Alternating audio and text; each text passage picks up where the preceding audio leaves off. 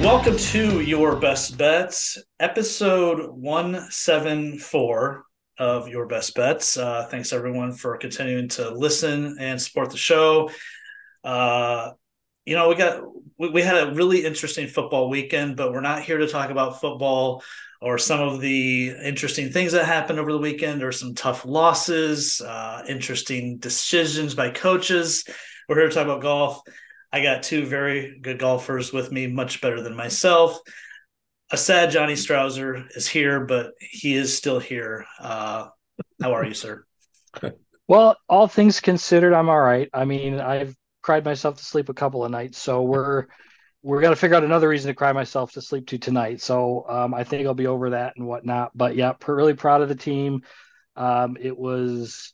It's always fun as a Lions fan when they're relevant on Thanksgiving Day and to be into the new year and and to have that kind of a type of response for how they played all this the, this entire season was was pretty incredible. And it's still kind of gut-wrenching, and it's going to bother me because of all like everything that could go wrong in that second half. And I know most everybody probably watching this podcast probably watched that game and just saw just the the Uh, the compounding of errors and decisions that just devastated the team there, and, and it's uh, it, it's tough because thirty minutes, thirty minutes of just average football is all they had to play, and they'd be uh, they'd be preparing for a game there. So, you know, it is what it is, though. But uh, you know, you asked me to be on the podcast tonight, and I said, um, you know what, I'm not going to be Dan Campbell. I'll just kick it with you guys tonight, and we'll just uh, have a good time. Well, you know, listen, someone that suffered through a really, really difficult loss uh, four years ago with uh, the double doink. Uh, double doink. Lives in infamy as a Bears fan. You know, it will get better. Uh, you know, there was a bottom and out point, but it will get better. And at least you know, there, there is there's light at the end of this tunnel with a really good team, it seems like, on paper, good good G M, good coaching staff, all that. So I think the Lions are here to stay. That's that's kind of what you have to hold on to after that uh, pretty devastating second half. Yeah, yeah. But I want to say one thing, other thing before I go, like before we end this and stop talking about it. I the one thing that drives me batshit crazy is when people always refer to the term "same old Lions." I am hoping that this season, that nationally, that that term is buried forever. And from whatever they do from here on out, whether it's ten years from now, twenty years from now, or whatever, they stop using that because that line irritated me so much. And I think uh, I think they've kind of proven that that's uh, no longer the case anymore going forward. So with that, I guess that's at least good. Well, I just stored that away in my mental bank to use on you in next September if they lose like two in a row, and I can use that in a text. Jesus Christ, man. As long as you don't use it on the golf course, man, that, that's how you win a couple holes off me there. Scott Pieri is up, here. Scott, um, welcome back. You know, hey. you've you've been on several times and kind of given us at least the last few shows your your journey of you know I guess not you know, getting out of competitive golf and getting into teaching. And the last time you were on last spring, you know, you talked about kind of what your venture was hoping to get to, and now almost twelve months later, on the other side of it, I mean, you got a lot going on. Tell us, tell us what's new and how things are going. Yeah, yeah. Thanks, thanks for having me, Johnny. Listen, real quick, your I, your your Lions have become the sweethearts of the N F L. They have, bud.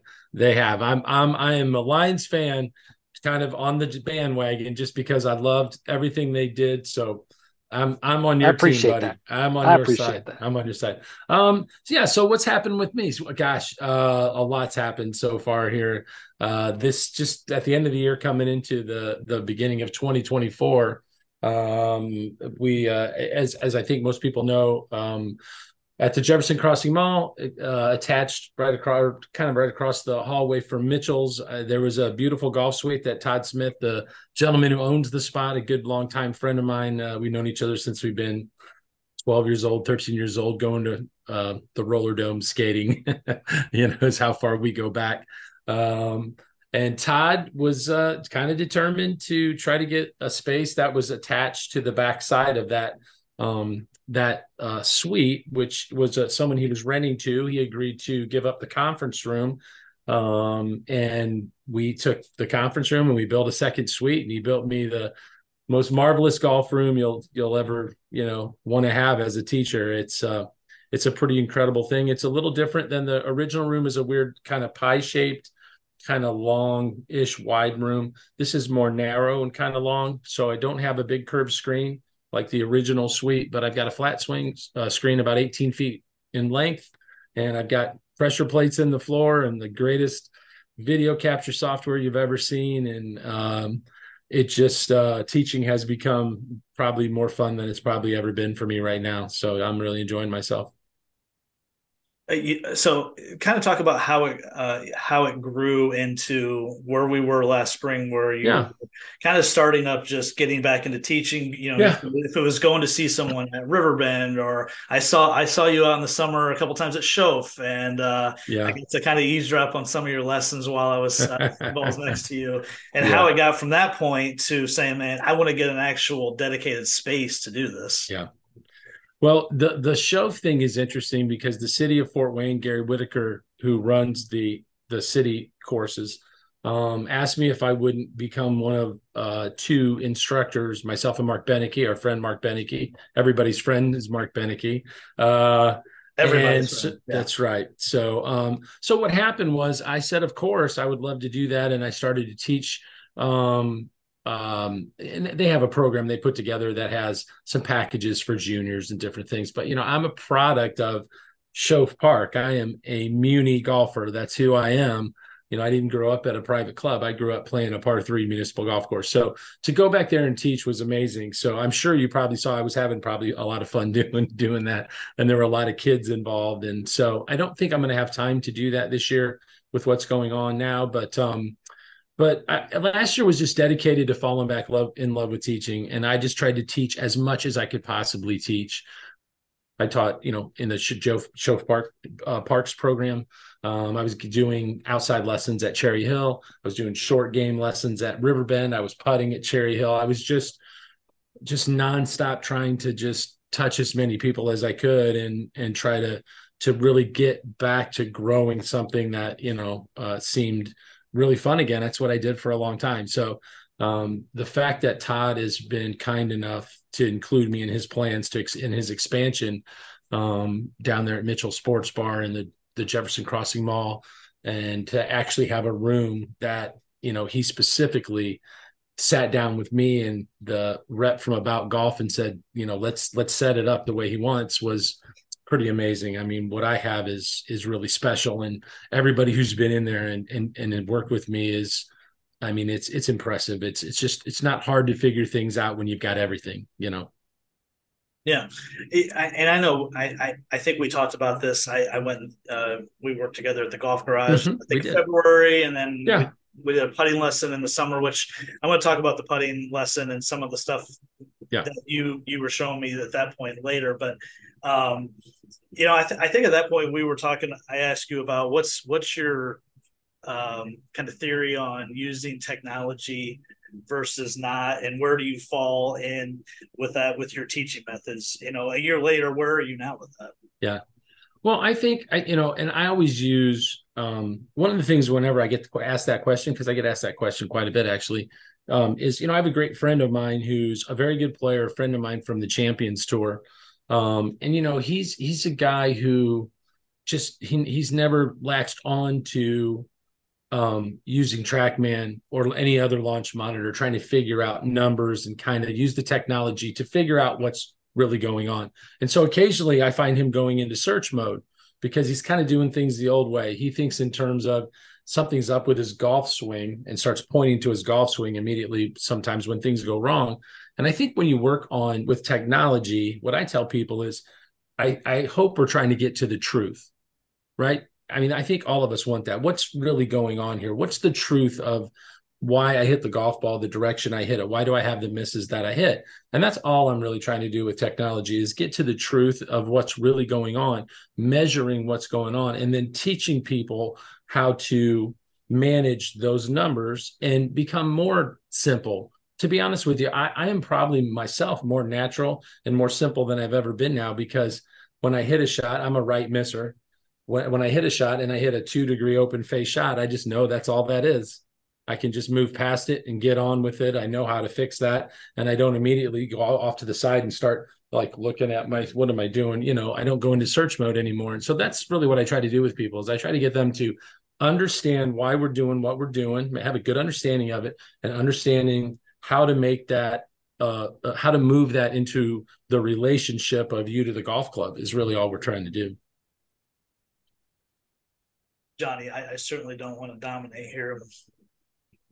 No, with the, uh, um, you know, I mean, you you know, you started golf when, when, you know, at a young age, when I played as well, when we had, you know, you know, steel-headed woods and, and, uh, you know, steel shafts in your, in your driver. And when they put graphite, you were, you were somebody. And then when titanium came out, it was just incredible and stuff. So we, I, I feel we were both, you know, as we learned the game, it was when, you know, you, you had to really kind of focus on golf swing fundamentals, and you just looked at it that you didn't have access to, oh, the club is two degrees open, like you said, or, or my, my launch is at thirty-five hundred miles per hour on, on my driver, which is too spinny and, and whatnot. When you, when you work with, uh, you know, your pupils and everything, do you, are, are you able to kind of get them to understand and, and dissect the numbers and just know that uh, um, where that stuff translates and where it can react with the golf uh, with the golf ball? Yeah, sure. Yeah, you know, Johnny, I'm even older than that, dude. I I, I was playing with persimmon woods. I didn't, didn't want to say it, but yes, I, I didn't. I didn't have a metal driver until my senior year in college. Okay, oh my, that God. was when TaylorMade kind of came out with the preferred the the uh, burner yep. or whatever it was, right? Yep. That you look at now and it's smaller. Oh my than goodness, yeah, my dad had those. Yeah, how do you even hit it, right? Yeah. So, um, yeah. So, you know, the biggest thing here's, here's really the biggest thing that, that happened in golf and in instruction. Um, and I think most people know this, but for those of you that don't, it's worth mentioning, is the P G A of America for literally seventy years taught their ball flight laws. So I can even, I, I can't remember what the graph looked like, but I can sort of picture it in my mind. It was kind of showing these, you know, all the low, medium, high fades, draws. Right.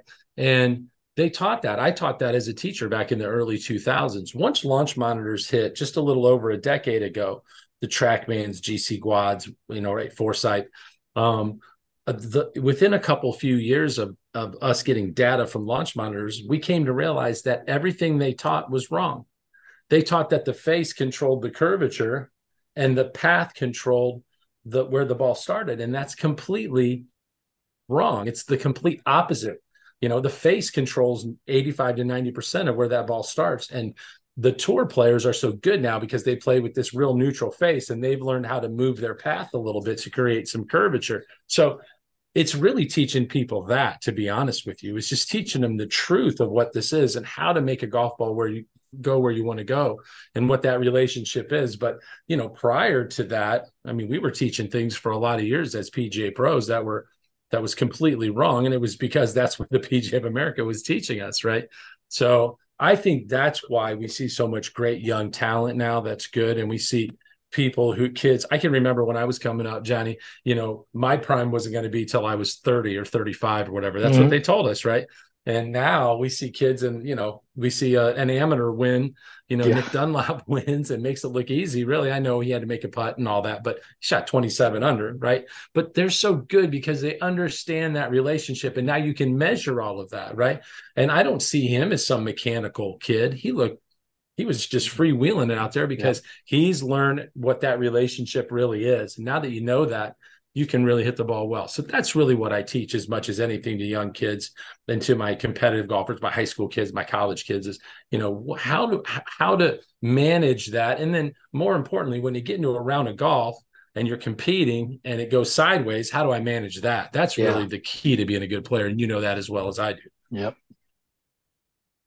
Yeah. I was going to, I was going to ask you about sort of that thought of someone that's, that's maybe technical, or they're they're technically sound, and when they're trying to fix things, they they they go back to the fundamentals, and if it's a grip or swing path or, or whatever it is, and someone on the opposite side who's more feel, and they they just tend to try to feel things out. And if there's something's going wrong in the round, man, I'll work, I'll figure it out. Don't what's, what's easier to work with as, as an instructor or teacher? I mean, someone that's more field based or more technically sound. Um, that's a great question. Uh, I love field based players. I think field based players are easier to get them to be good players. Uh, and I, when I mean that, shoot scores. Um, when you get somebody who's this overly mechanical, eighteen things they're thinking about, they've got four different golf swings. Those people are the ones you've got to, for, you've got to try to reel in and, and try to teach them that this is not a game you can just control. You can't just, you can't think your way through that one second. You take the club back and get back to the golf ball. There's got to be some uh, letting go of that a little bit, you know? Um, but I will tell you, I think one of the biggest things that I teach to people from a playing standpoint and a practice standpoint is you, you, you, the worst way to practice, and we might have even talked about this, the worst way to practice is to go, let's say, take a lesson or, or look at a video and you're working on something, okay? And you're focused on your body. You're focused on what you're trying to do, whatever that is. You're ch- trying to change your path, your takeaway, whatever. You're being mechanical. And you're going to aim at a target and you make the determination how well things are going with, is the golf ball going to the target? I think the best way to practice is if you're going to work on you, then focus on you, put an aim stick down, get away from targets and hit it to nothing. Don't, don't, don't get stuck in, hey, I'm doing well here because I'm knocking the flag down or I'm missing the flag, you know, work on, focus on you and then, and, and, and work on whatever you're working on. And when you're ready to play golf, turn around, get out of that mode, get into golf mode. There's the target. I'm going to go through my routine, focus on the target. I'm going to step in and play golf to that target. Hit a couple balls, th- few balls there, let's say, and then step back out of that, get back into yourself, and then work on that, and then step back in and play golf. And I think being able to separate those two is what helps people take it to the golf course. You know, you've got to be able to yeah. work in those two modes so you can separate those so that when it's time to go play, you can get out of I'm focused on me mode and get focused on target. So that's a big thing that, you know, I teach juniors and kids that are in high school and college is, you know, you got to be able to separate those two things. There's, those are two different ways that of, of, of hitting a golf ball. One is focused on you trying to get better. And the other one is trying to play golf. And I think that's a big thing that people have to do to be good players. Cause ultimately it's about how many shots are we taking to get the ball in the hole from the first tee to the eighteenth hole. You know, that's what ultimately what it comes down to. Well, I think there's a lot of there's a lot of really good, really, really good young players in this area, mm. as, as I know you've come across and everything. Mm-hmm. But a lot of them, they're they're very mechanical with their golf swings, and and I've had the chance to play with several of the young guys in in the Fort Wayne Golf Association events, and and I mean they hit it way by me, and they they hit a lot of good straight shots and everything, but.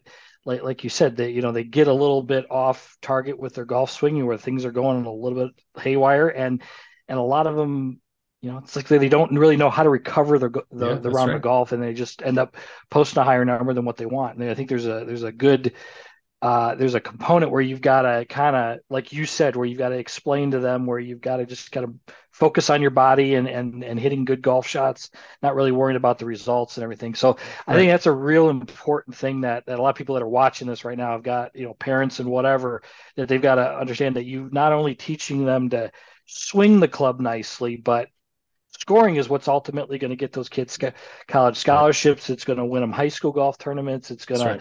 you know, it's going to make them uh, beat their buddies as they get older and everything like that. So, yeah. I mean, I think that's a, that's a pretty good thing there. But as for like your teaching plan, like if someone were to sign up for a, a group of lessons, I mean, is, do you have a certain like schedule or, or type of, uh, uh, you know, set, set, set number of like lessons or types of lessons that give these guys? Yeah. So, you know, when I tell people, if someone came out and said, design something for me, I would tell them, let's take, let's do four one hour lessons.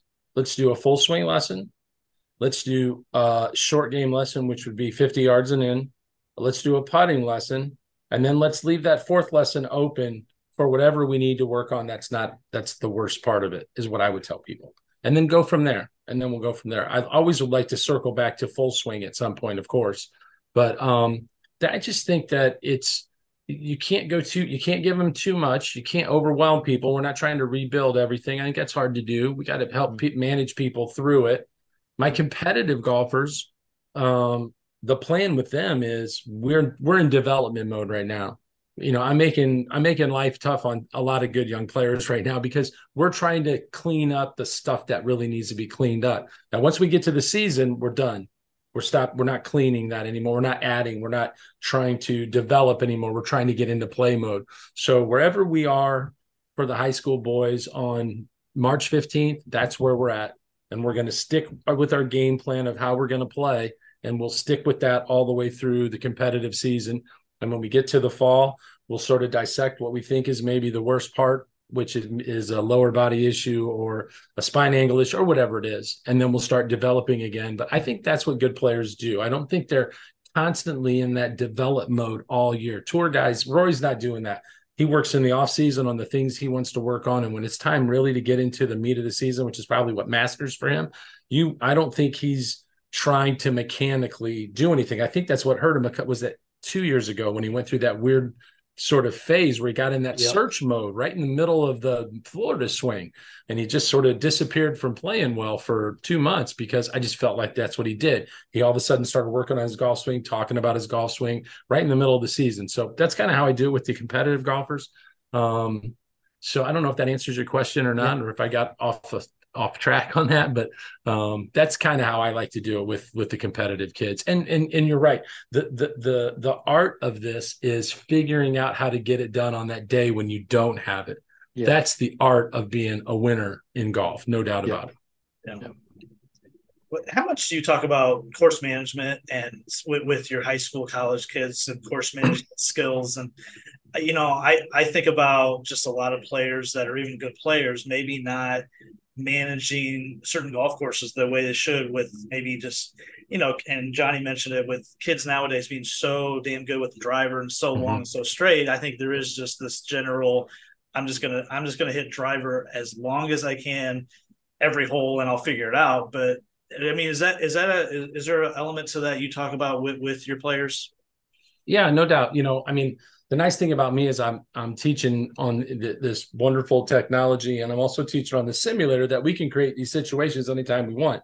We don't have to go to the golf course to do it. We can just do it, do it there. But one of the things I would tell anybody who's a young player or somebody who has length that's even that's listening is you don't just dominate with length by hitting the driver. You dominate with length by hitting hybrids as far as someone else hits a driver. That's part of this, okay? You use your length through the bag, and it doesn't always have to be how far can I blast the driver.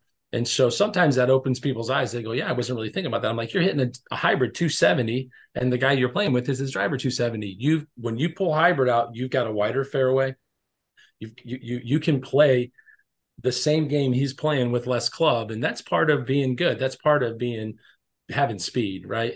And so that's a big part of it. And one of the other things I would tell you that I, I see a lot is, let's just say we get on, um, the system I'm on is an About Golf system. One of the cool things about that system is when you play on it, the information, the data you get from the little playing data box on the lower right-hand part of the screen is it gives you distance to the front of the green, you have distance to the pin, and you've got distance to the back of the green. And you just can't believe how many good young players don't even understand how to use that, right? If I put if I put it on breezy so that wind affects what we do, and you've got, let's say, a, a, a back pin, you know, into the wind, and you've got, you know, fifty to the hole and sixty-four to the uh, to the back, or let's say you've got um, fifty-five to the hole and sixty-five to the back of the green, and he's trying to blast an eight iron in there into a fourteen mile an hour wind, which is going to leave it way short of the green. They don't, they don't, they, they miss club constantly. We talk through that all the time. I would say, well, listen, this is how, what I would think. You know, I can hit a seven iron, one sixty-five, no wind at all. I've got fourteen miles an hour into me. I've got sixty-five to the back edge. Chances are I'm not going to knock six iron over that green, but just to be certain, I might grip that down a half inch, get into maybe a second to third gear type swing, take it down a little bit and trust that I can flight it and I can hit, drive it back more into the green. You're not going to knock it over the green with that club. And I can't tell you how many times kids get up there and like, man, this is too much club. It's too much club. And we play a shot like that and it turns out perfect. And they're like, wow. I'm like, yeah, you can't just step up and just belt, you know, hit a full out eight iron into a fourteen mile an hour wind. Conversely, if you're the other way going downwind, they they constantly are are hitting the wrong club constantly. You know, they don't manage that wind and that front pin very well. So those are the things we talk through. You know, you get Johnny in there, Johnny will talk through that beautifully. Yeah, this is what I'm thinking. And he'll talk through it and go, yeah, this is a pitching wedge, even though the number might look like it's a nine iron, but it's downwind. You know, it's more of a deep flag. He doesn't want to hit it over that green, you know, things like that. Those are the things I see more than anything that you got to coach those kids through. Yeah. Why, why do you, th- why do you think that is though, that, that the younger kids just want that distance and just want to hit a hard eight every single time? I mean, is there got to be a reason for that, right? Yeah, I, yeah, I think Bryson. That they see it, the P G A Tour. I mean, the P G A Tour. You know, it's um, um, I, I encourage a lot of those kids to watch some L P G A golf. To be yeah. honest with you, because they tend to play. We always talk about gears, right? You know, we got, and I was talking for terms of first, second, third, and fourth. You know, we really don't want to play in fourth gear. I want my guys playing in third gear. And if we're going to go one way or the other, I'd like to see you go down to second and take a little more club. And so let's try to get a handle on what we're trying to do. Let's control our body, control our speed, control our low point. We don't do that by swinging as hard as we can. It's hard to, to control yeah. it that way, right? And so um, teaching the young kids that that's a big part of the game. Um, I'll give you an example. I've got a kid that I teach who's thirteen named Drake Adams. Drake's going to be a beautiful high school and college player someday. And, and, you know, I've been working with him for a little bit over a year now, and we work on that constantly. And we have, we have criteria for it. You know, we'll get into a situation where he's got to back down. And I said, what are we doing? And he'll say, we're half inch on the down on the club and I'm working out a second gear. I'm like, attaboy, there we go. That's it. Let's have a game plan. Let's talk through this a little bit. Um, You know, a lot of kids don't think through it that much. They just kind of, you know, hey, it's a one fifty shot. They don't take into account, was the flag a front pin, a back pin? Was the wind into me? Is it downwind? And they just, hey, it's one fifty. I'm hitting eight iron. You know, you just, those are the things, Johnny, that, you know, that experience buys you. That's why you're who you are, right? That's, that's why I did well playing. That's why Phil's a nice player. It's just, mm. you know, we can talk through those things, think those things through a little bit. Mm. Kids get in a hurry. Their mind is just, and they can't slow down. So, you know, it's, that's the coaching part of it. You got to teach kids how to play. And um, I will tell you that anybody who's listening, that's got a young player, that the greatest attribute you can have as a young player, somebody who's, I would say high school or younger right now, college, this applies to too. But if I get a fourteen or fifteen year old kid, the greatest attribute you can have is to um, have a game plan on your shot, step in, hit that golf shot, watch it till it finishes without any reaction emotionally to that shot. Accept where it goes without any emotion, walk back to your bag, stick the golf club in the bag, not emotional, and get ready to go play that shot. Now that sounds so simple to do and it gets easier as you get older. It does. Yeah. But for a kid who's sixteen years old or a gal who's fifteen years old, it is the hardest thing to do, to hit a shot and not immediately react to that shot. And so I coach that all the time. There, I've had lessons with, with players where I'm like, we're not doing anything until you can do this, okay? Hit me one shot that you can do this on, and then we'll move on. I'm not I'm not letting you get out of here not being able to do that. It's just a constant battle to fight that uh, that that tendency for a young player to overreact to everything and react quickly. And so we try to calm that. Listen, just relax. We're going to be out here for two hours playing. You're going to hit a lot of shots, okay? Don't let a shot in the first twenty minutes we're out here affect you for the next thirty minutes. And then before you know it, you're standing on the seventh tee and you're ten over and you were hoping to shoot four over. I mean, it's all of those things. That's the maturity of it. That's a challenge to teach. It is, you know, so what that's, that's what separates those, those good young players. And you see it enough too. I mean, it, it happens all the time. Mm-hmm. Uh, Scott, one last thing, and I, I know yeah. kind of we'll, we'll let you go after this. Um, I, sure. I, I mentioned earlier that I did uh, a putting lesson with you in yeah. summer. You wanted to show me something yeah. you were pretty excited about. And, yeah. um, I, you know, I, I did I did use that method for at least a couple rounds after. I forget who I was playing with. We're like, dude, what are you doing? I said, I'm using Scotty P's new method, man. That's what I'm doing. Um, are, are, is that a, is that a consistent part of your teaching, or is that just you sort of uh, trying it out and see seeing if if, if you liked it? I guess I, I guess. Yeah. From player to player, is that something consistently you're doing with them? Yeah. Yeah, listen, it changes a little bit from player to player. What Phil's referring to, for anybody who's listening, is um, I, I, I've been teaching a couple different things um, uh, in putting. One is that we're, we're really trying to train how we control distance and like pure distance, not make the putt distance. I'm talking like being able to roll a golf ball twelve feet, being able to roll a golf ball twenty-one feet, increments of three. Um, what he's also referring to is I'm a big believer that if we're managing, f- figuring out how far we are distance-wise on the golf course, because like, you know, Johnny hits a ball off of number one at Cherry, goes out into the fairway, what's the first thing you do? You grab your rangefinder and you figure out how far you are. And then we go to the green and we never find out how far we are. We never actually walk that off and say, I've got thirty-two feet or thirty-one feet or thirty feet. I just think that's a really smart thing to do, because then you can kind of mentally get yourself dialed into how, how far do I want to roll this golf ball? And so um, that is something that I don't really, um, as far as determining how far we are from, from on a putt, that's not really a negotiable thing with me when I work with people. Working on the distance side of it, how people approach that is a little bit, I'm open to discussion with that a little bit, but certainly I want people to take time to train. How far do they roll the golf ball, right? Can you roll the ball fifteen feet? Can you roll the ball eighteen feet? Can you know the difference between the two? To me, that's that's what being a good putter is, because most of the time in the amateur game, the amateurs are so caught up with missing and making because they're watching the P G A Tour and guys who are shooting twenty under par, who that's how they make their living, missing and making putts. In the amateur game, it's total putts that most of the time wins golf tournaments, unless someone's going low or um, there's a, a group of guys that are going low. But um, it's just trying to get people into a little different mindset that it's okay to putt a ball from twenty-five feet and leave it two inches short of the hole and tap it in, versus running it five feet by and taking a chance that you might miss it coming back, you know? So that's what, that's what Phil's referring to. Now I, I, I'm still sticking with it. I think it's a great method for amateurs to, to, to start with. And we've seen a lot of success with players at the college level with it, and it's it's working out good. You know, I did I did enjoy it, kind of after a while, knowing the feel of what a seventeen footer, and then factoring in whether there was, you know, uh, slope that would, you know, sure. uphill, downhill, whatever it may be, that sure. makes it twenty feet or fifteen feet. And then kind of after a while, you're like, okay, I know, I know what a seventeen footer feels like. And that's right. Like you said, it's, it's, it's a great tool for, I think, lag putting for sure. You know, anything that's twenty feet and over, I think I, I really enjoyed it. And um, yeah, I was just interested to see if that was yeah. something that you're still kind of, yeah.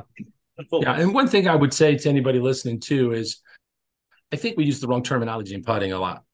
And so the terminology that I'm working on my speed is one I hear from people, right? And I don't mean to be a smart ass about it, but if I'm with somebody who's talking about, well, I'm working on my speed, and I'll say, well, hit a couple putts, and they'll say, and they'll hit the first putt, and I'll go, what did you think about there? Well, I, I was managing my speed, or I was working about speed. And at that second putt, and I'll say, what were you thinking about there? Well, I was working about my speed. And I go, okay, well, how fast did you roll that ball? And they'll just go, well, what? I'm like, well, speed's measured in miles per hour.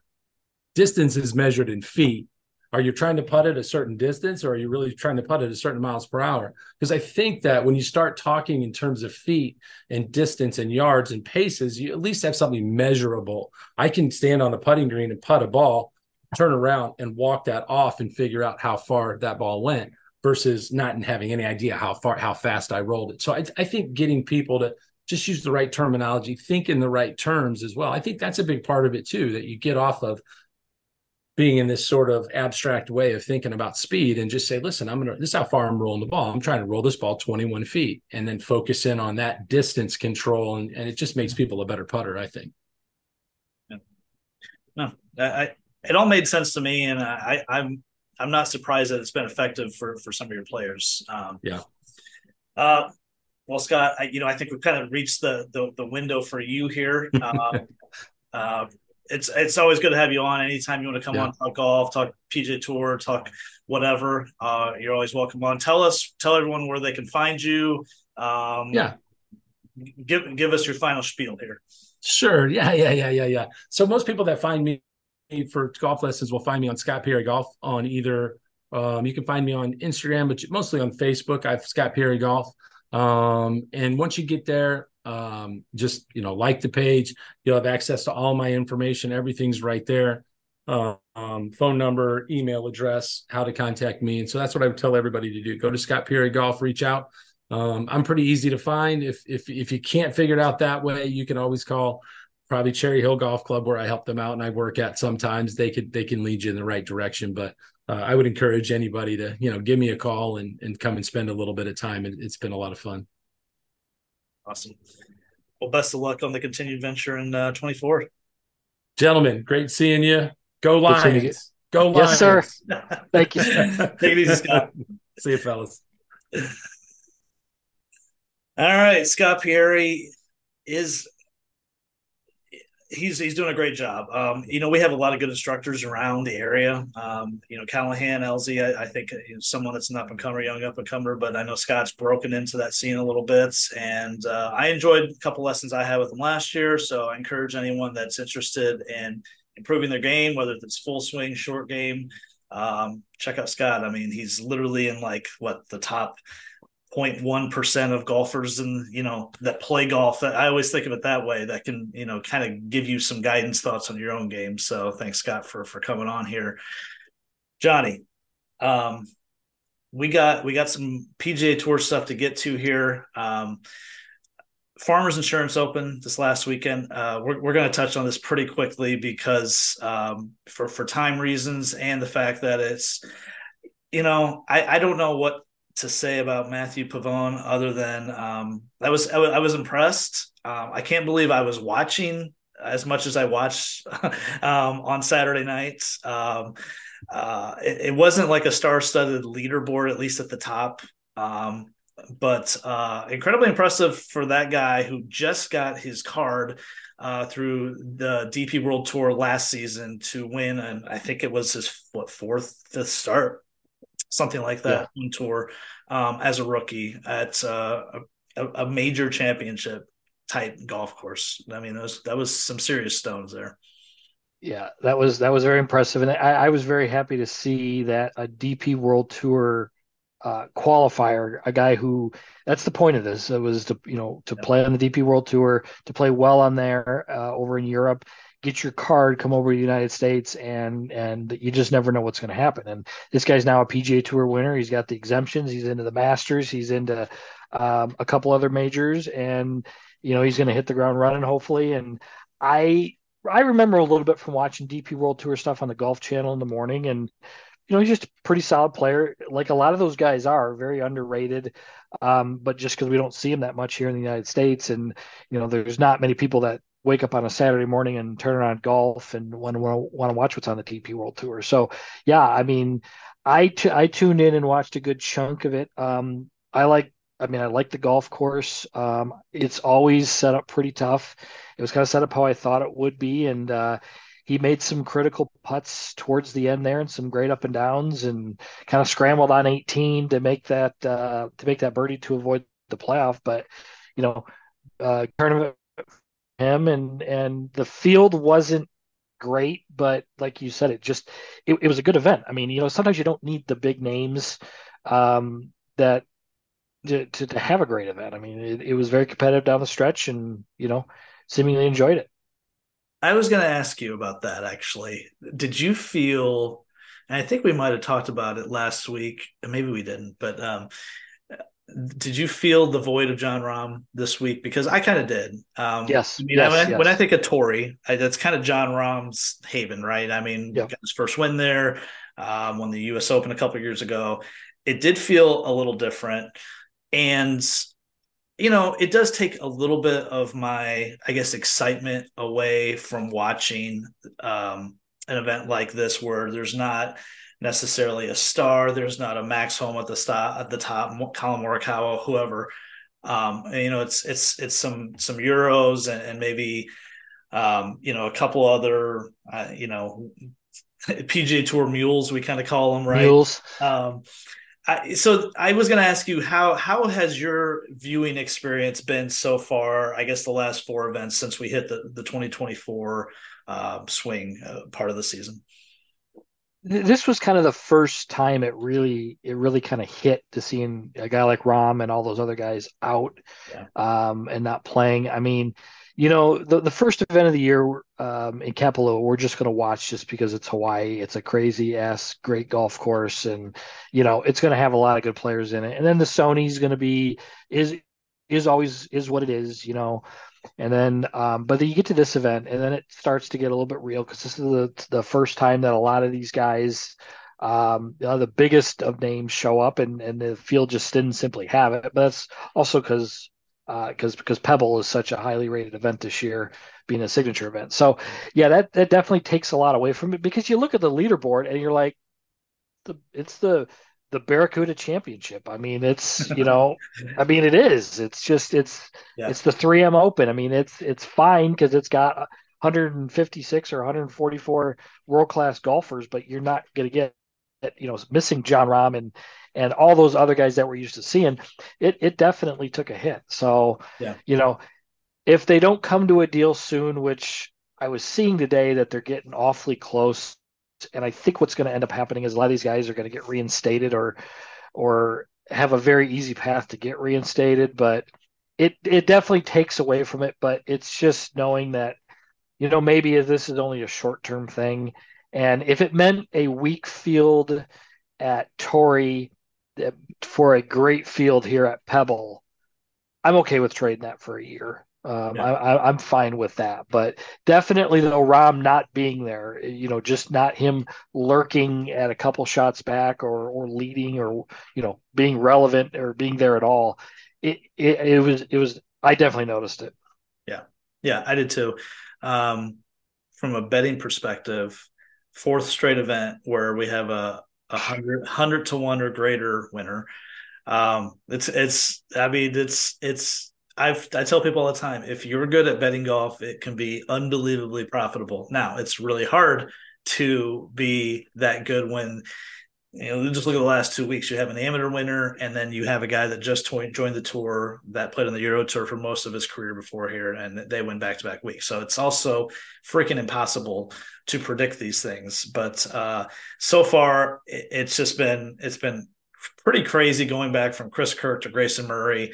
Um, You know, Nick Dunlap and then Dunlap, Matthew, yeah. Matthieu Pavon. Yeah. So I, I feel like this week, coming week, we we got to have what, what what we would call a top tier winner. But I got to say, this is always my favorite part of the schedule. I mean, this part where we go from yeah. Torrey to Pebble to Phoenix and Riv is just yeah. it's this is, so, this so is good. The, uh, this is so good. This is the best. Um, what was it? Oh, did you see the uh, the – Jon Rahm's team announced today as as an expansion, the first expansion team in Live Golf history with uh with Hatton, and I don't even know who the other two guys were. I was going to add, no, I didn't see it. I did see that creepy picture that was previewed yesterday on the the Live Twitter page. Um, that uh, that there was going to be announced today, but no, I I didn't actually know that they announced Hatton for sure. I know you withdrew from Pebble today, um, but uh, yeah, I don't know the other two guys, and you know I. I hate to say, I don't know when they play next, but if it's during like daylight and there's not college basketball on that I want to watch, I, I might tune in a little bit. I, I don't, I, I just for some hit and giggle action, but uh, um, that I, I, I'm kind of curious to see how, kind of curious to see how Jon Rahm will look in shorts and not a Callaway hat. That's just mostly it. Yeah. So his team name is Legion thirteen. Yeah, it's in Roman numerals. It's uh, a it's a it's a Greek. Okay. What was he saying? He's he's big into like Greek mythology or Roman history or he's one of those guys who, you know, this is his Roman Empire, and that's what he thinks about. And he, I don't know, I saw something that it, I, I started to watch the video, and he's that's that's what it's from though, and it, and it has some sort of Roman or Greek meaning to it. That's all I got, though. Thank you. Thank you for that. Caleb Surratt and Karen Vincent are the other two members of, of that team with Rahm and Hatton. You know, I, I, I think at one point during the season last year, I, I might have texted you like, man, Jon Rahm interviews are the best interviews. Uh, like what his pressers, like he is really thoughtful and well-spoken, and yep. he provides just – kind of the perfect clarification or explanations of things that I wouldn't, you know, I just don't see other guys do, even Rory, just the way he comes, comes at you. So I am going to, I'm kind of going to miss some of those things. And now when I see Rahm talk, it just feels like this buttoned up censored version where I, I don't believe he wants to be there. I still don't believe he wants to be there. I just, I just, it just looks, there's this look about him that's like, well, fuck! I had to take the money. Who wouldn't? Yeah, I don't really want to do this, and maybe I think he's got a lot of family. maybe he knows the end of the story before we do, which is, you know, yeah. this whole thing is going to be back together before we know it. Right, right. Yeah, I, I kind of, yeah, I've always kind of thought that, that, you know, it was just one of those things. They just, they gave him a number that, you know, everybody's got their number apparently, and that was his number, and they met it. And I think he had people in his family and whatnot that were like, bro, you got to take this. Yeah. Listen, he's got to feed his family. I I know. I know. I know. Give me Latrell Sprewell. Uh, Latrell Sprewell. Yeah. Bro got to feed his family is what he said. Can't be living on no ten million a year. Uh, okay. uh, anything else from Torrey before we can close that book? No, it's going to be interesting though. I think it was is Farmers, they're going to get one more year of this, and then they're going to, yeah. I think they're they're ending their sponsorship. So it'll be interesting to see where that goes. I don't ever see it leaving Torrey, but I hope it's the same kind of every year where you got the, the skinny fairways, the thick rough, and it yeah. sets up as that good test. And I, I, you know, it's just one of those things that it's, the West Coast swing is so great. And so is the Florida one as well. And it's just, you know, yeah, each year one of these events is going to have to take a fall, and this one's been it. Yeah. Um, It's, you know, we mentioned that as being a scheduled casualty with the signature events next this week, and then Phoenix, and then another signature events at Genesis. It's just, you know, it's just not realistic for guys yeah. to play five, six in a row. Yep. Someone that is playing a lot of golf, and, and this will be my final point before we get to Pebble, as uh, Rory came out this week and announced that he's going to play at uh, uh, the Cognizant Classic. Cog- is that what it is now? The Cognizant Classic in the Palm Beaches, uh, the old Honda, um, which I was pretty surprised that he's adding that. So I, I was trying to figure out if he's playing. He's playing Pebble. I don't know if he's committed to Phoenix next week. I would. I, I would it's not a signature event. It's I, not. I don't think he is. So then Genesis, skipping the Mexico Open, I assume, and then and then Honda, A P I, Players. And then probably either mm. Houston or Valero. He, he plays. He's played Valero the last couple years prior to the Masters. That's a lot of golf before the Masters, but mm. he has said he wants to feel like he's in playing form before getting to Augusta. He's pretty much tried everything else, so maybe this will work this yeah. time. And he was at, he was at United Arab Emirates. Uh, he played two uh, the two weeks there in Dubai and. Uh, Oh, whatever the other one, the yeah. two events back to back. So I mean, yeah, yeah, it's eight, eight to ten events before the Masters.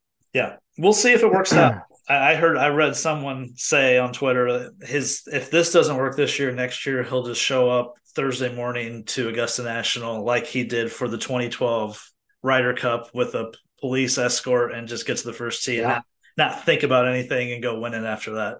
Um, he's pretty much tried everything else. I'm good with that. Yeah. All right. So we got a signature event this week. Uh, A T and T Pebble Beach program. I did not look at this, and I'm I'm embarrassed to, to to say that I don't know. Are all four rounds at Pebble this year? Or are they still doing the rotation? I think there's. I think they're still doing the rotation. Okay. And I did not look at that ahead of time to see if that had switched because this was a signature event. I am excited to see. Oh, w- wait a minute here. It, it, uh, actually, I think it's Spyglass and Pebble only. Okay, and so they've kind of Monterey Peninsula then for this year, yeah. Okay, okay. So one round at each, the first two days, and then the weekend at. And then I think the weekend at. I think it's the weekend at Pebble. Okay. Either way, that's I think that's an improvement to to cut out. I, I hate I just want to see I want to see all the rounds at Pebble. You know, yeah. and it's always on the coverage where it's like, well, this guy's tearing it up at Spyglass, but we have no cameras over there and we're in twenty twenty-four. Yeah. Well, I, Spyglass is actually I think it, from what I've heard is and if people who played both, it's actually the better layout. And I know No Laying Up has done some drone coverage of it and everything. And they were tweeting that they're pretty excited that they're going to have more coverage because that was always the weird thing. That was the one course I wanted to really, really yeah. see. And then you'd see like that eighteenth hole, which has like the really crazy serpentine green or something like that, they'd show like Bill Murray putting out on that, and it was like, oh, okay, that's that's Spyglass for you. Jesus. You got to get the Bill Murray shit in there, don't you? You're, you're... Oh yeah, we need to have like right here. We need to have like a me every time I reference man a, you, the celebrity thing. You hate Bill Murray. That's that's Mister Chicago. I mean, he loves the Cubs and the Bears and Illinois basketball. I mean, come on. Um, no, it's it's brutal. The pro-am part's brutal. Um, I, I am excited to see an elite field here. Finally, it feels like it's yeah. been years since that's happened. I mean, maybe early twenty tens when there were good fields here. Uh, obviously, becoming a signature event made all the difference. But um, generally at Pebble, and I don't know from a betting standpoint, you know, if if you look at course history, I do. I think course history here you, matters a little bit. I again, it's like I, I guys that usually play here well a couple times. I can count on them being in the hunt. I think of like Kevin Streelman is like. He's he's got it here at Pebble Beach. Um, you know, in the past, like Jordan Spieth, D J, those guys. Um, I also look at guys that are just really good iron players because generally a shorter course like this, guys are playing to spots, um, you know, with I think of like uh, uh, the eighth hole there where everyone's just playing to a spot. I'm looking for good iron players, but guys that can get, get the ball up and down. These are the small screens on tour. Um, guys that can just figure out getting the ball in the hole. That's why – Um, foreshadowing. I love Jordan Spieth this week, actually.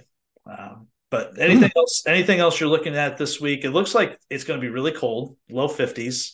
It looks like a lot of winds. I saw twenty to twenty-five on the weekend, and maybe Ooh. some rain. So it's going to be pretty ugly out there, I think. So you're going to want.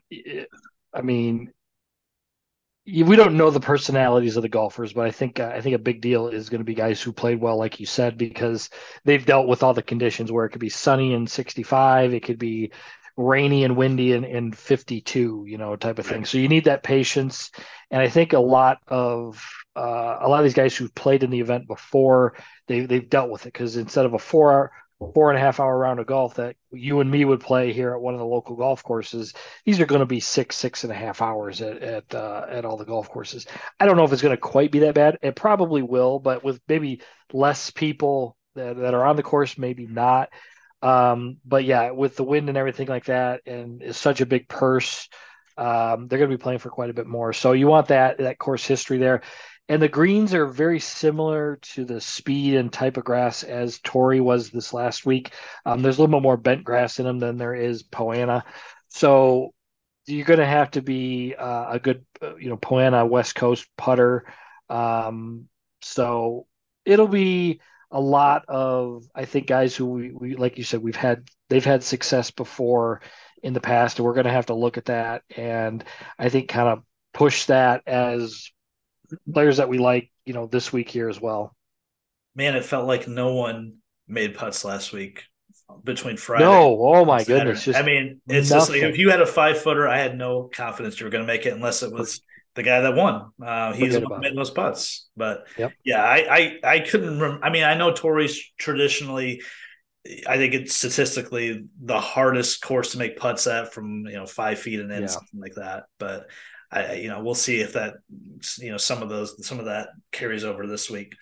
Um, look at the odds. Um, so again, when you have a stacked field like this, it gets really, really hard at the top to differentiate some of these guys.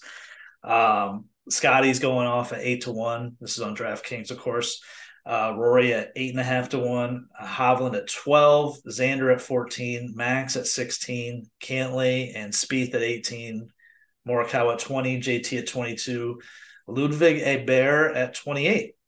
Those are the guys under thirty to one. Um, I guess specifically, there's got to be a couple of guys you land on. I mean, this is where it's tough, like choosing Scotty and Rory over, say, a guy like Max or Cantlay or Spieth who've had double the odds when, you know, they seem to be – Max seems to be in pretty decent form. Spieth showed some form out in Hawaii. It's always the age-old question is, man, does that guy have twice as good a chance of winning as some of the other guys that are right there? Um, so with that said, who do you like at the top?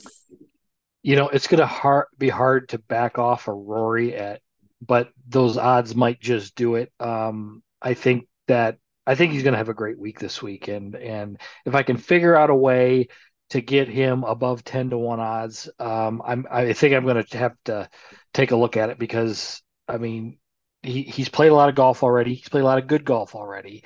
Um, I, you know, I, I expect him to, to contend here and, and perhaps win. Now, if I can't do that, if I don't like any of the the parlaying odds that uh, that I could do, um, Max Homa at sixteen to one, I think that's uh, I think that's going to be one of my favorite bets this week. Um, he, he wins in California. Um, you know, he he, he loves Torrey and and played pretty well there. Um, he actually didn't putt that great there at Torrey, but n- really nobody did. So I like the way he struck the ball, um, and he really. He hung in there uh, to have a pretty good finish there. So I like that there. I was going to actually mention Jordan um, a little bit on a win bet. I was kind of hoping he would be twenty or more, but he's he's been so good at Pebble. And he's that attitude to play those amateur golfers.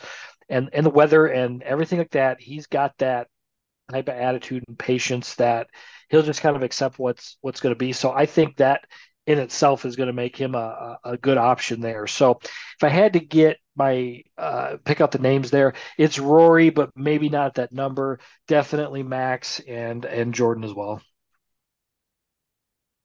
Uh, you know, the thing that's impressed me about Max the most is how much he has raised his floor over the last two years. Yes, that's a good I mean, point.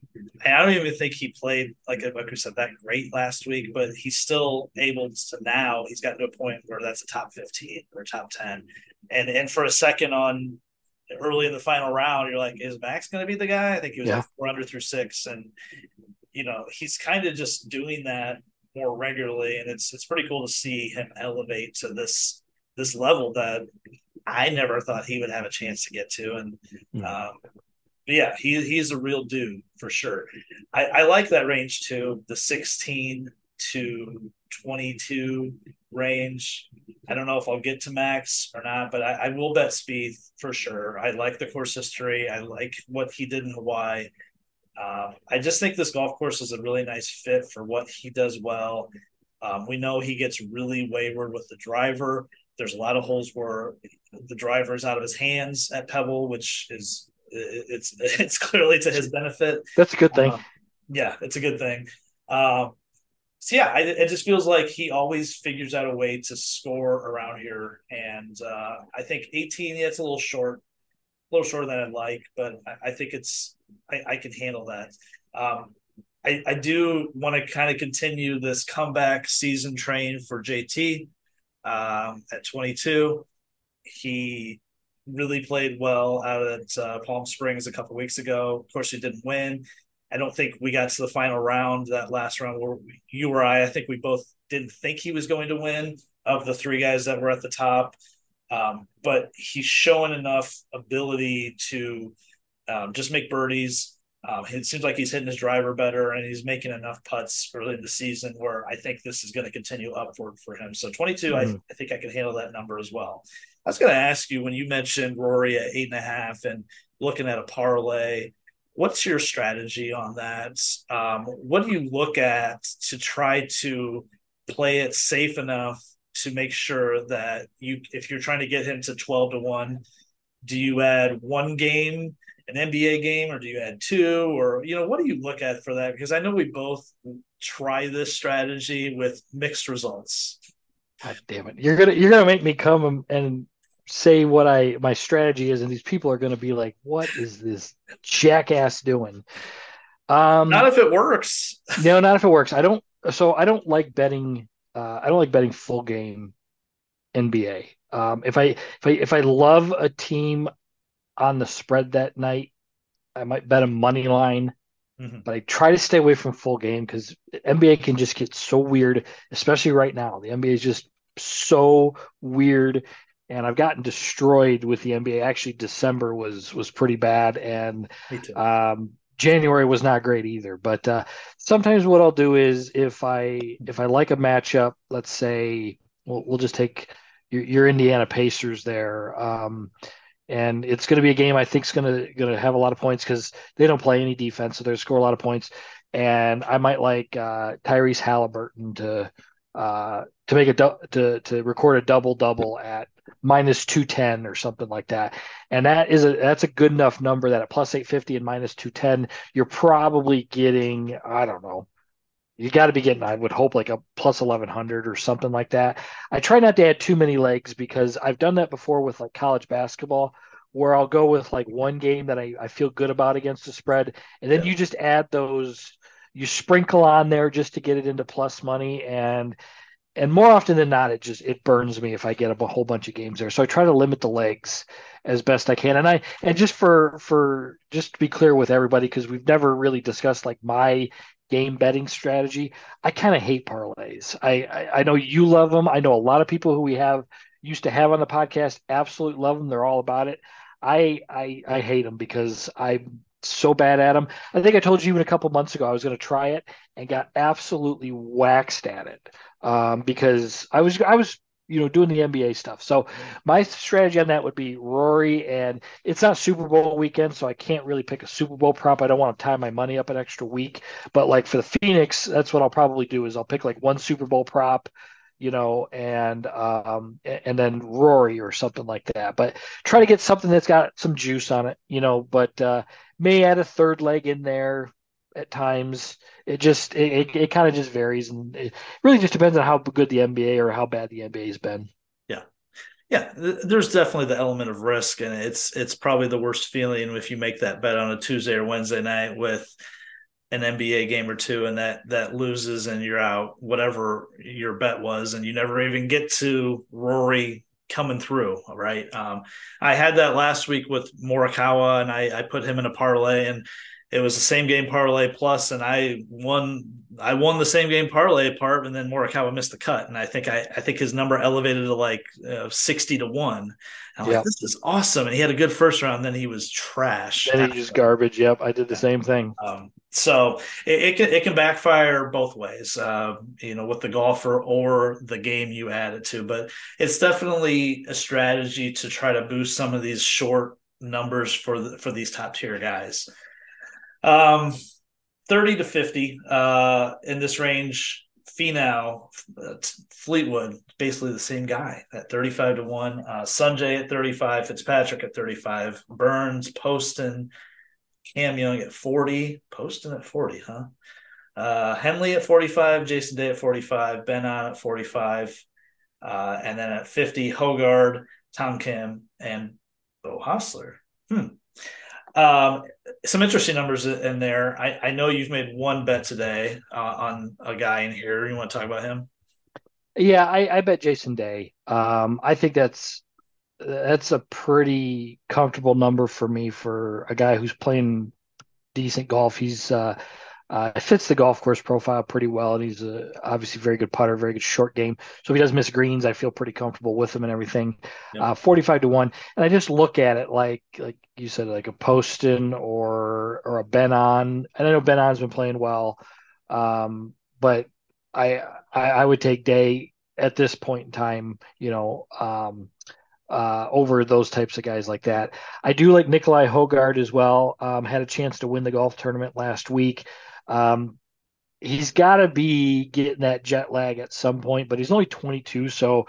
You know, I think when I was twenty-two, I probably didn't have that type of jet lag either. So at fifty to one, um, I think that'd be pretty good. You could look at him in a top ten or or whatever market you feel like. But uh, great player, uh, very, very good player. Yeah. G- going to learn to close out and everything. But I think fifty to one, uh, I think you can look at him for one more week. Now, if he's going to look at another week, you know, playing another consecutive week, then we'd be we'd have to question that. But uh, but those guys. Um, Those guys jumped out to me. And also I do, uh, I never bet Tommy Fleetwood to win, but the fact that he did win on the D P World Tour, um, you know, or just after the first of the year, I think's a, I think's a pretty big deal there, and um, played pretty good with that. Great iron player, good ball striker. Um, you know, he's, he's from England. So the weather, you know, you wouldn't think would be theoretically bother him too much. The putting, it can be, you know, touch and go. So you get what you get with him. Um, and I think you're still kind of convinced he's going to win at some point in the, in the U S. So, you know, it was my bold prediction. Yeah, that's my thirty, thirty-five to one. I mean, I, I don't think that's a bad number at all for him. Yeah, I agree. I agree. Well, tell me, tell me why I shouldn't bet Cam Young at forty. I don't think you should bet Cam Young at forty because he, he doesn't win golf tournaments. Well, he doesn't win golf tournaments because he, he doesn't make putts. He doesn't make putts consistent enough right now. I mean, he, I think everything else is kind of there. Um, there enough to win a golf tournament. I mean, he's that good that that his ball striking can win him, but he just doesn't make enough putts these days. And you know, he'll he'll get in stretches that uh, um, around the first of the year when we were when I was watching those events there, that he'd make some putts, made a couple holes, he'd make some birdies, and then he'd have you know a four or five footer for birdie, something like that, just to keep the momentum going. A birdie, and you know, and, he, and he'd miss it, and you just just things like that that. You've got to convert those when you get the chance to make putts and make those birdies to keep momentum and to win at this high level.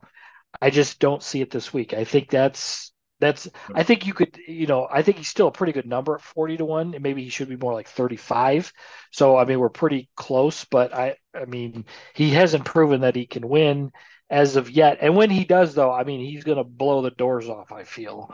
And and he's going to win multiple times in a season, uh, and actually probably within a month, you know, he'll probably do that. So it's going to be there. It's just I don't I don't feel good enough about him, at least at this point, with what I've seen since. I mean, when he played well at the Open Championship last year and, and played well, putted poorly, uh, especially that final round, and it was just like, okay, this is this kind of who Cam Young is at this point. Yeah. I think that's correct. It, it is about it is the same old story. It seems like when he's there in the final round, even a couple weeks ago when he was going head to head with Rory, um, and he went into the third round with a with a big lead, kind of got reduced to one or two going to the fourth round, and then he played not not well at all. I think he finished third there. However, I think I, I think I'm just going to talk myself into it though, because he tends to play, and I, I know he played well uh, in Hilton Head before. I, I feel like he plays shorter courses pretty well, and this is where I think his length can be an advantage. Kind of what Pieri was talking about earlier, and he can club down and still get it out there plenty far enough. Um, he is just so good tee to green, so good. Um, yeah. yeah, his putting is is suspect, and I don't know if I fully trust him getting up and down either uh when, and, and certain spots, but I'm probably just gonna play it. I just I don't know I I just have a feeling a good feeling about him this week being around. Um the other guy that I would love to bet, but I just don't think I can get there at fifty is is I've always been a Bo Hostler truther. um Uh, he's been playing really well. For he has, man, that months. Torrey. Yeah. Holy yeah. shit. And he's got a good history here at Pebble. Yeah. Um, fifty is really short considering he's never won. I mean, he's the same number as Hogard, who's playing out of his mind right now. So I don't know if I get there on Bo, but might be someone that you, if you throw that in a parlay with uh with a minus three hundred N B A winner and it hits, that probably gets it to like seventy though. Uh, obviously. Yeah. So I, I, I, I like Bo. In theory, just not at fifty, maybe a, a seventy if it, if it's out there. Um, we'll just say sixty and above. Uh, anyone that you've spotted there, uh, all the way down to the bottom there, that's uh, that's of interest to, to you in, in this field. Uh, Nick Taylor um, is a name that kind of jumped out at me there, and you know, at one hundred ten to one, I, I can't. I, I'm not going to not bet that one. Uh, you know, it might be a very, very small number, and I might back it up with a um, a top twenty or a top ten as well, because you could still get great plus odds. That's a that's a very, very solid one for me. Um, let's see here. Uh, who was I? Who would have? I actually placed a bet today on Brendan Todd. Um, the weather kind of concerns me a little bit, but he played pretty good. Uh, I think it was at the Sony until he busted his driver in half. Um, but he, uh, he, he, you know, he's a guy who.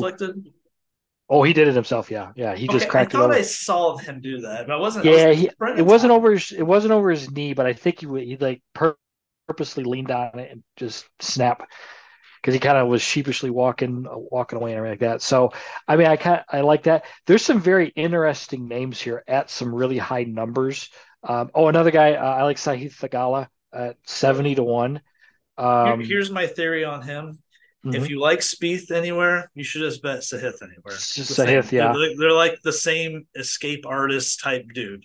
Yep, yep. I mean, Sahith is just like one of those guys, though. Yeah, you could just you could have a bad week, could have a good week. But I mean, look at Corey Connors, great ball striker at eighty to one. Um, like I said, Brendan Todd at ninety. I like, like I said, Nick Taylor, Ricky Fowler at one hundred thirty to one. Holy I Jesus! Saw I saw that. I mean, he's top. He's top thirty in the world, Ricky Fowler. Uh, that's, that's he was so bad at, at Kapalua. Was that, he? Okay, I didn't. I did. I guess it fell off my radar. Yeah, um, yeah, he was. I mean, that he couldn't make a putt. I mean, it was just like it was bad. It was really, okay. really, really bad. Um, and then the other guy, kind of like um, he just actually just got in. Um, he lives or lived, grew up at Pebble. Was Mav McNeely, one hundred fifty to one.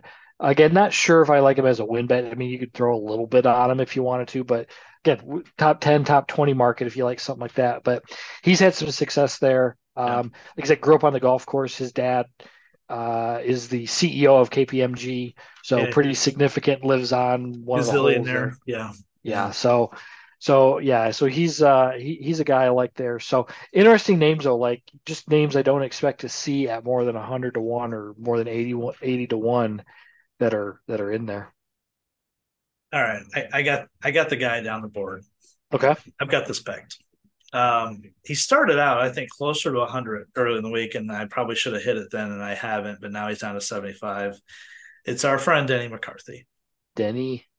Denny has been, and I wrote the notes down today. Um, finished fourth and twelfth in his last two starts here. Um, His form is pretty good. Over the last twenty-four rounds, he's number one in the field, uh, putting on P O A, third in scrambling. Those are all the boxes I need. He's not long, of course.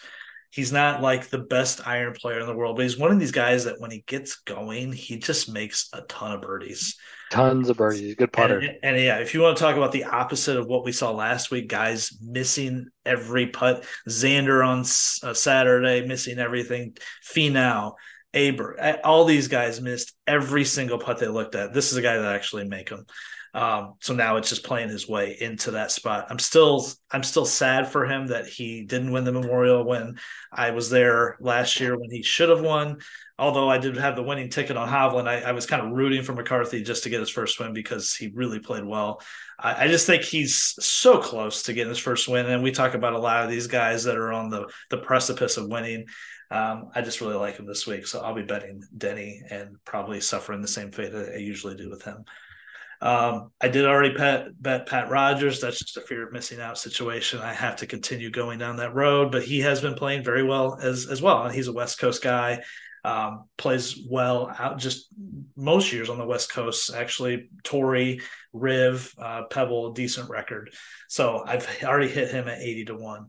Um, Cam Davis is the other one on my on my board at ninety. Um, I just like his game. I think he's got a high ceiling. Um, also a guy that has played well on shorter type layouts um, over the past couple of years. You would think it'd be that, you know, just being a bomber, but I, I really like these longer hitters on shorter layouts. Uh, kind of like, and for a couple of years, I would, that was my Gary Woodland play with uh, him, him playing shorter courses. I always played him. Um, so Cam Davis at ninety, I like him as well. So that's probably where my card would end as far as going any further down the board. But this is a great field, great tournament. Um, this I, I this will be great. The I weather, encourage the weather's going to be junk, but it's just still be fun. There, there's there's no football on this weekend. Watch uh, watch this. What uh, C B S will be good. It'll. It'll capture Pebble, and it could be it could be blowing and, and ugly and everything like that. But this is a great field. This is one you know one that we're gonna we're gonna want to watch, and you know I, I can't wait for it. This is uh, even watching Bill Murray hit hit a couple golf shots on Saturday. No, one thing again, I, I always say this at C B S is they Saturdays for the celebrities. They don't show a ton of actual like golf. They show the the celebrities, they interview them and all that other stuff. It's supposed to be that fun thing. They'll probably be doing it less this year because it is a signature event, but Sunday they don't even, any of them that made the cut, don't, they don't show them. It'll be just strictly focused on the, the guys on tour, and we're going to get a winner this week somewhere. Um, I, I feel it. We're not going to have this, uh, you know, four hundred to one guy. I think it's going to be up there uh, near the top, and uh, we'll get those picks out. Hopefully, uh, we're going to have to get them out tomorrow then, and uh, yeah. Um, yeah, get them up there and everything. So yeah, you know who is worse than Bill Murray though? And, and, oh, there's a lot that's worse than Bill. I actually don't mind Bill Murray. I I, I just say that. Well, I agree with you. This shit got kind of old, right? Uh, but the guy that always drove me crazy, and I don't know where what he's doing these days, Larry the fucking Cable Guy. Did anyone actually like him? And then to watch him hit golf shots, did anyone ask for that? I I, I didn't, but I don't usually ask many of them. Yeah, they do show Larry the Cable Guy too much, you know, because it's the same thing. He wears the the same, you know, get up there with the the camo with the sleeves ripped off, and it's like, okay. I, I just don't know who's wanting to see him. Period. Um, I don't know. A lot of Ray Romano in this one as well. Um, traditionally, I don't well, mind seeing. I don't mind seeing the athletes. You know, I know like Brady's played. Larry Fitzgerald's a good golfer. Yeah. He, he plays. Or Tony Romo. Yeah. Yeah. Well, uh, well yeah. Well, he'll be playing even with calling the Super Bowl, right, next week. I don't know. Well, Super Bowl's in two weeks. So, yeah, he's got he got well, nothing to do this weekend. Well, no. Like he, it'll be next week, though. So, I.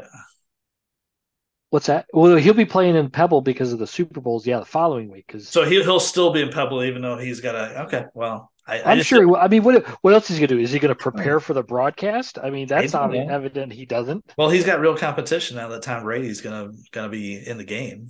So, I by the way, I can't wait for Brady. And we talked about this a little bit. I love Greg Olson, but I, I think Brady's gonna be awesome. And I could be. You think he is? I think he is. I think okay. he is. I, I hope so. I hope so. With a.